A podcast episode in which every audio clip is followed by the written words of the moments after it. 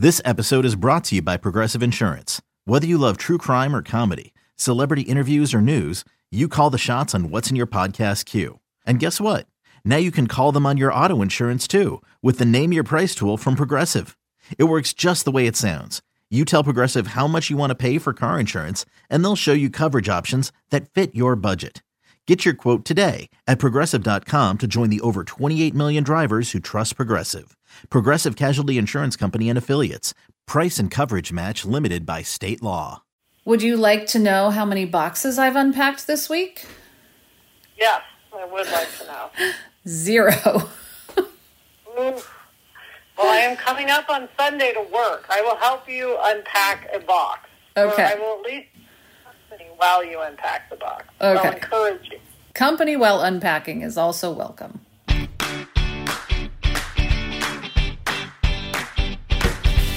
Hi, and welcome to Happier in Hollywood, the podcast about how to be happier, healthier, saner, more creative, more successful, and more productive in a backbiting, superficial, chaotic, unpredictable, fundamentally insane world. I'm Sarah Fain, a TV writer and producer living in Ojai, right outside of LA, and with me is my high school friend and writing partner, Liz. That's me, Liz Craft. On this podcast, we talk about being writers in Hollywood, how we balance a career and friendship, and how to survive the war of attrition that is life in Los Angeles. In today's episode, we're going to discuss strategies for dealing with our lean budget on season two of Fantasy Island. Then in HIH, WFH, Happier in Hollywood Work from Home, we'll share our favorite technique for staying sane and helping everyone else stay sane during all day Zoom sessions.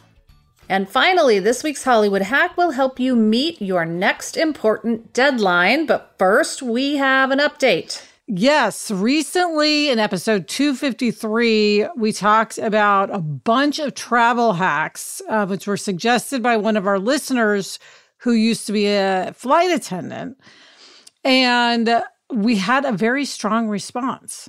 Yes, on our Facebook group, there was a post about it with lots of comments. I think, Liz, some people thought when we said travel hacks that we meant like short term travel hacks, but all of our hacks were for longer term travel because obviously that's what we do these days. yes, that's what's in our mind with travel is when you're going somewhere and staying there. So cuz the tra- the because the hacks were things like use Instacart, get yourself a coffee maker, buy hangers, whatever it is and people are saying why would you do this if you were staying somewhere for a short time? It seems like a huge waste.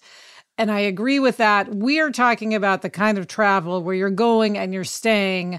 And it turned out a lot of our listeners also do that kind of travel. So There was a lot of commenting back and forth from people who do that kind of travel. Some people were saying that when they order things for their room, what they do is then donate those items to a thrift store when they leave.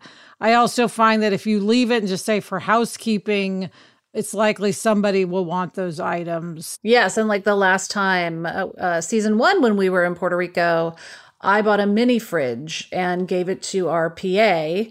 Adam Belanoff bought a scooter to get around at the hotel and he gave it to our other PA. So there's a lot of just you get things and then you you leave them there with people who want them. Yes. So anyway, it was an interesting discussion. I love the passion that travel hacks bring out in people.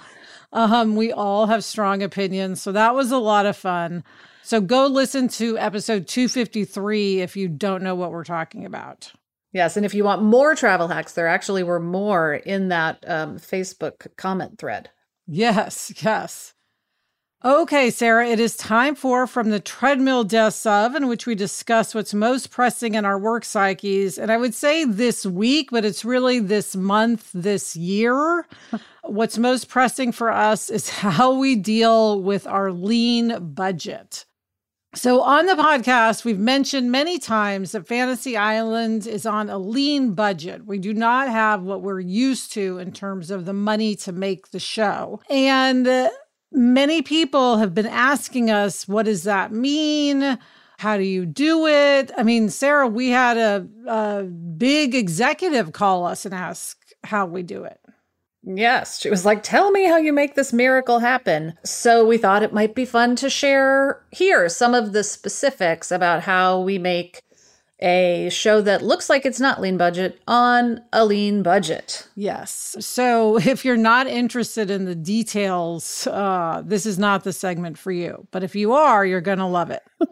yes. So, I mean, it starts at the beginning, Sarah, which is that the show was straight to series. So normally when you make a show, First, you do a pilot. Pilots tend to be very expensive, you know, eight million, six, eight, ten million dollars, depending on what kind of pilot it is. And that obviously is a lot of money to spend if the show doesn't end up going. So, part of this, knowing you're going to have a lean budget, is saying, okay, we're going to pick up the show straight to series and you don't have to spend a whole lot on the pilot. You can spend the usual amount. Instead, you can spend the amount basically that you're going to spend on every episode. So it's really an episode one instead of a pilot. Yes. And then the other huge, I would say this is the biggest factor, is where we shoot. Puerto Rico has tax incentives for shows and movies that shoot there you consider the strength of the dollar. We have a friend who was shooting in Australia where the dollar is very strong. You have to take into consideration the amount of crew in your location. There are some places where there just aren't a lot of people who are experienced crew members. In Puerto Rico, there are a lot of people who really know what they're doing. Yes, I think that's true in Australia and other places as well. And the yeah the key is that shooting in LA is probably the most expensive place to shoot. So if you're on a lean budget, it's very unlikely that you will be able to shoot in LA. What's nice about our show is that the tax incentives coincided with the fact that we needed a beautiful tropical location. And I mean, Puerto Rico is a perfect place to shoot the show. So we are sacrificing nothing. In fact, we would have chosen Puerto Rico anyway. If we had all the money in the world, we would have wanted to shoot there. Yes. So that was a really lucky break for the show. Absolutely. And then another way to make a great show on a lean budget is to keep above the line costs lower than usual. Above the line is basically writers and producers. So on our show, for example, we have no expensive pod, which is what producers on a deal. Yes, is that what pod means, so, Liz? Yes. Yeah, we keep hearing about networks making all of these non writing producer deals. They're just sort of pouring money into non writing producers. Of course, we think it's a better idea to make writer deals yes. if they want to start making shows on lean budgets. Yes, we do. That is our opinion. also, we have a small staff. Usually, to do 13 episodes, we would have what, nine of us at least, I'd say. Yeah, probably. And including the two of us on the show, we only have six total. Technically, you and I count as one, so that's really five. And so we have a small staff, which means we also use freelancers. Now, we are lucky in that we have a wide network of people we know and and gemstone has helped us find freelancers and we've had various methods that have worked out really well. That's been good for us Freelancers are great because they come in and they're fresh and they're not tired. The downside is often they don't really know the show as well as someone on staff. So that's going to have pluses and minuses. It works for us because our show is largely an anthology. It would be very hard to do in a straight serialized show, I think. Yes, absolutely. And then something else we do is we think about producibility from the first moment of the process. Like we think about the budget from the first kernel of an idea and and we think about what can we do? How much will this cost? Is there any crazy location here? We're constantly thinking from that first moment all the way through a break. And then even once we have a script, we're very open to making changes that will help the production. Yes. I feel like we've become like writer instead of writer producers, writer line producers in training. and there's a lot of things that that comes with that, Sarah. So one is writing short scripts. In the past, you and I would write scripts that were usually around 54 to 57 pages production mm-hmm. drafts are 45 or 46. Yes. And that alone, I mean, eh, makes a huge difference. People aren't prepping for scenes that we're not going to shoot. We're not shooting scenes that aren't going to make it to the screen. Like we do a lot of our editing at the script phase instead of later. Yes. Now, that also means we have nothing to spare. Everything has to be good, puts the pressure on. Right. Sarah, another thing we do is write to locations. So we write to locations that we know we have. Um, we have a couple of standing sets where we try to put things, but then also we think about what's close to us. We have constant conversations with Mark Grossan, our line producer, about, well, what's close to this? What's close to that? And we will make a story toward those locations. Yes. And then the craziest thing we do is double ups. Oh my goodness. Which means we shoot two episodes at the same time. And a lot of times when we mention this, people think we mean block shooting, which is when you shoot scenes from two episodes over the same time period, but you're not literally shooting two episodes with two crews at the exact same time. And it basically means our actors are doing two episodes of TV at the same time. So when they're not doing a scene in episode, say, six, they're on another set doing a scene from episode seven. So it's a tremendous amount of work for them. It's a tremendous amount of work for us because we have to have our scripts done much earlier than if we weren't doing double ups. And it's very, very complicated on the production end to schedule and obviously adds a tremendous amount of work for like our production designer, hair and makeup, set deck. It's just like costumes, everybody. Now, I will say the again, there's always, you know, advantage, disadvantage. The advantage is it we end sooner. So it takes us a lot less time to shoot 13 episodes. So for instance, actors who are away from their families, you know, will get back to their families weeks earlier than they would have otherwise. However, they will be extremely tired. And, you know, that's difficult because, of course, Sarah, we want every episode to be great. So we don't want the viewer to watch a double up episode and think, well, it's not quite as good as usual, but hey, I know from Happier in Hollywood they were doing a double up. We want it to feel like it's every bit as good as every other episode. Yes, exactly. And then, Liz, something else we do is we never have a known song. That's right. And that is a bummer because so often there's a song that you want, you go, oh, this song would be so great for this scene. I'll never forget watching one of the season finales of Alias, and they used a Bob Dylan song. And I was like, Shelter from the Storm. Oh. I was like, oh my God, I can't even imagine how much that cost. we will never have a Bob Dylan song or a song from anyone known um, because we simply can't afford it. But we are extremely lucky. Right. Melanie Mitchell, who we've had on the podcast, Episode 246, we had Melanie on. She is a master at finding songs that you think you've heard before because they're great songs, but actually are from very indie people who are just coming up. So I think we manage that well, but it is one of those things where every so often we kind of clutch our chests and say, oh, I wish we could have this big song. but the big thing, the main thing, I think for everyone involved in doing a lean budget show is staying flexible. Yes. And Sarah, this um, reminds me of an episode 241. We talked about the nimble life, which is how yes. flexible we have to be. And the truth is, like, you have to be flexible being a TV writer, producer, or any job in Hollywood, really.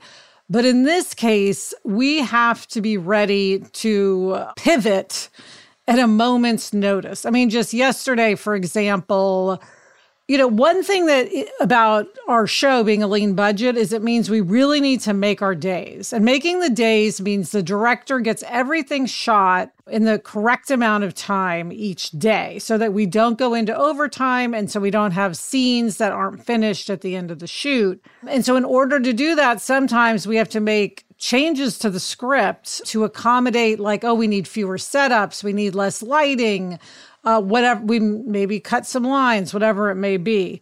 And that is something that we have to be prepared to do like 24 7. We have to be ready to spring to action. which is one reason it is very helpful for us to have a writer, whether it's us or someone else in Puerto Rico, because they can really be on the scene making those changes.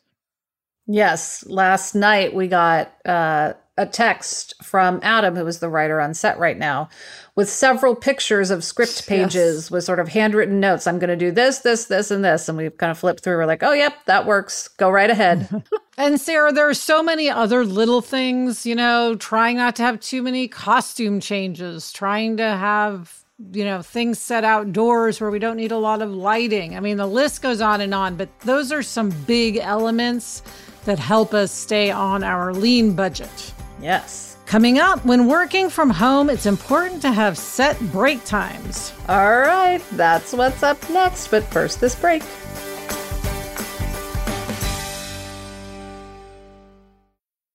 Liz, there is nothing I love more than having a delicious meal that I didn't have to cook, which is why I have been getting no prep, no mess meals from Factor.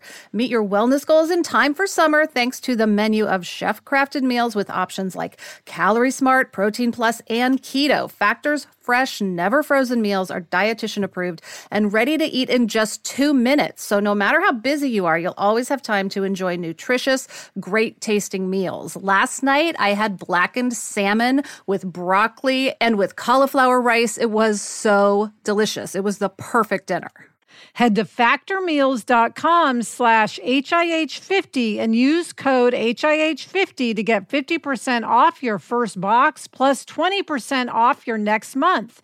That's code HIH50 at factormeals.com slash HIH50 to get 50% off your first box plus 20% off your next month while your subscription is active. Okay, Liz, it's time for HIHWFH, Happier in Hollywood Work From Home, where we talk about working from home. And today's topic is having set break times. This is so important when you're going to spend the day on Zoom.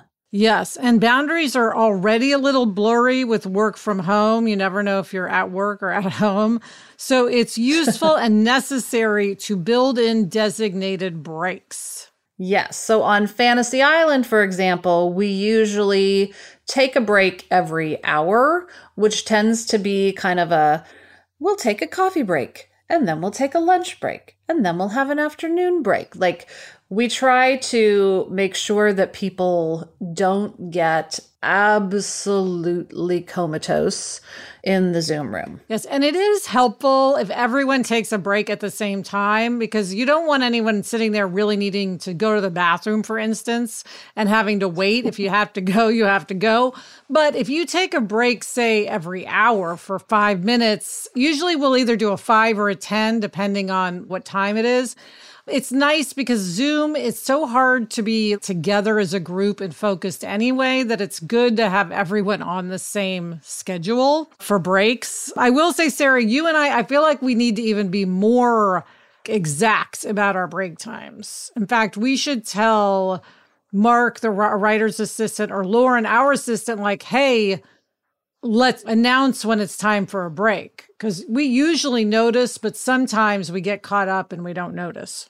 Right. There have been times definitely where we're like deep in a conversation and we'll miss that switch from 10 59 to 11 and suddenly it's like 1122 i think that happened today actually and i was like oh my god yes because what also happens is that sometimes the room starts and you and i come in late because we've had a meeting or a call and so they've been going for a full hour and right. we've only been going for half an hour. And that's why it's important to be mindful of other people's sort of time, energy, and focus and make sure they get the break they need. Yeah, I think you're right. All right. We'll have that conversation with Mark yes. and Lauren. Yes. And I mean, Sarah, we have talked about Zoom fatigue and how we are so much more tired after a day of Zooming than we are after, you know, a day in yeah. person at the office. But yes. I think having the set breaks, one, you know it's coming. So you don't get that sort of anxious, trapped animal feel. And then also you just get that rest for your eyes because, you know, focusing in on yes. the screen without a break is extremely fatiguing to your eyes. Yes, my eyes get so exhausted on Zoom, especially because if you have progressive glasses, you're like Yes. looking up and down through a specific spot in your glasses. It's just super annoying. Yes. And then it's just nice to walk around and Yes. stretch a little. Like people need to have movement in their day. And when you're stuck to a screen, it's very hard to get that. Unless, of course, you have a treadmill desk, which we do, but not everyone does. And this is interesting, Sarah. My sister and I, you know, we're doing rests 22 and 22, rest uh, 22 minutes every day in 2022. And one of our listeners mentioned that she's doing two minute rests 11 times a day. So this would be something, you know, a, a good thing to incorporate into your five or 10 minute break that two of it is an actual like lay down on the couch and have a rest. That's a great idea. Because, of course, I'm just like, there is no way in hell I'm getting 22 minutes of rest. But could you get two minutes of rest during a coffee break? Yeah, I like it. Just a thought. I'll try it. Coming up, this week's Hollywood hack will help you get away and get work done. But first, this break.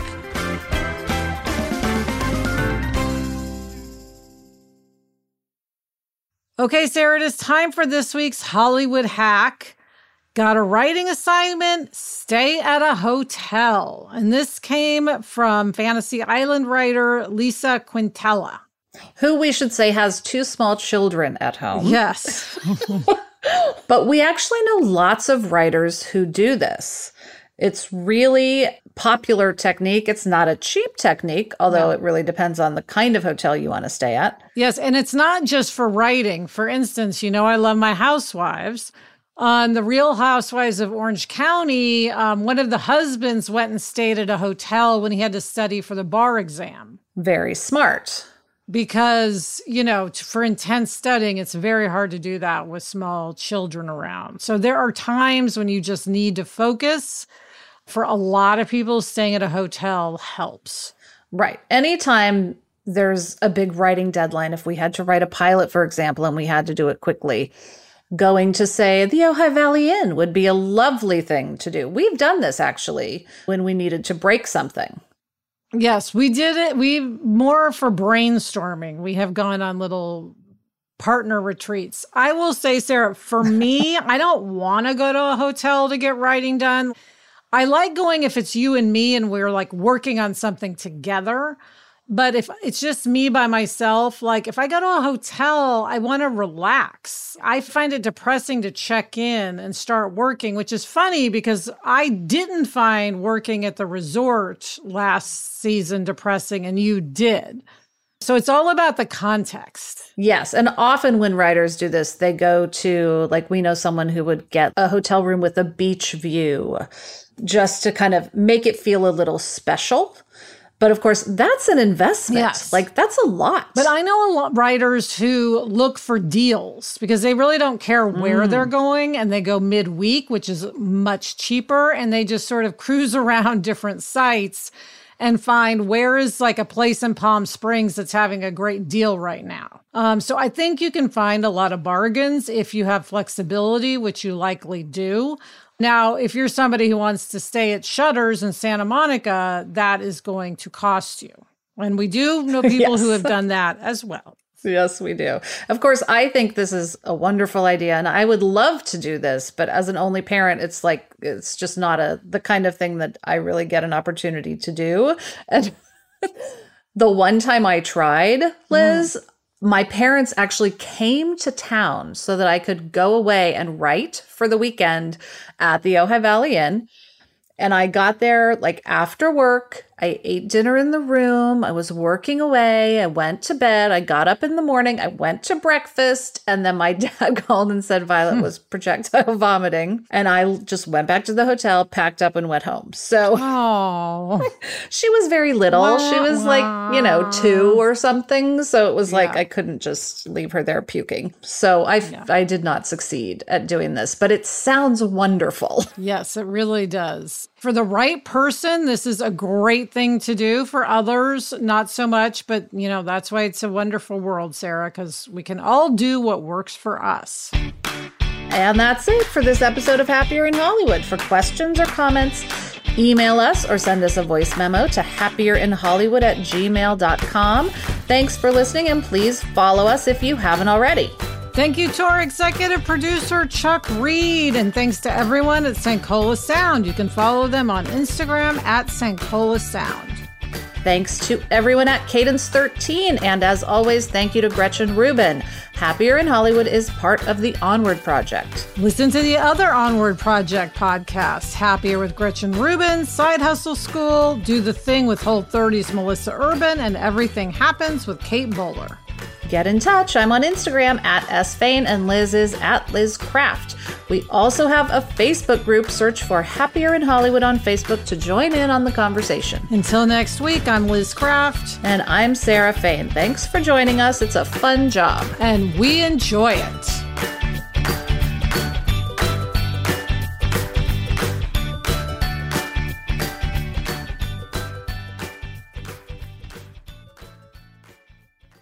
Sarah, if you could go away, where would you go? Because now you live in Ojai, which is where you used to go. Would you go to LA now? No, you know, I was thinking maybe Carpinteria. Ah. Because it's so cute and little and walkable, and there's the ocean, and you could sit. I think maybe Carpinteria would be my next. Okay. My next spot. Someday. that will happen. It's a fantasy.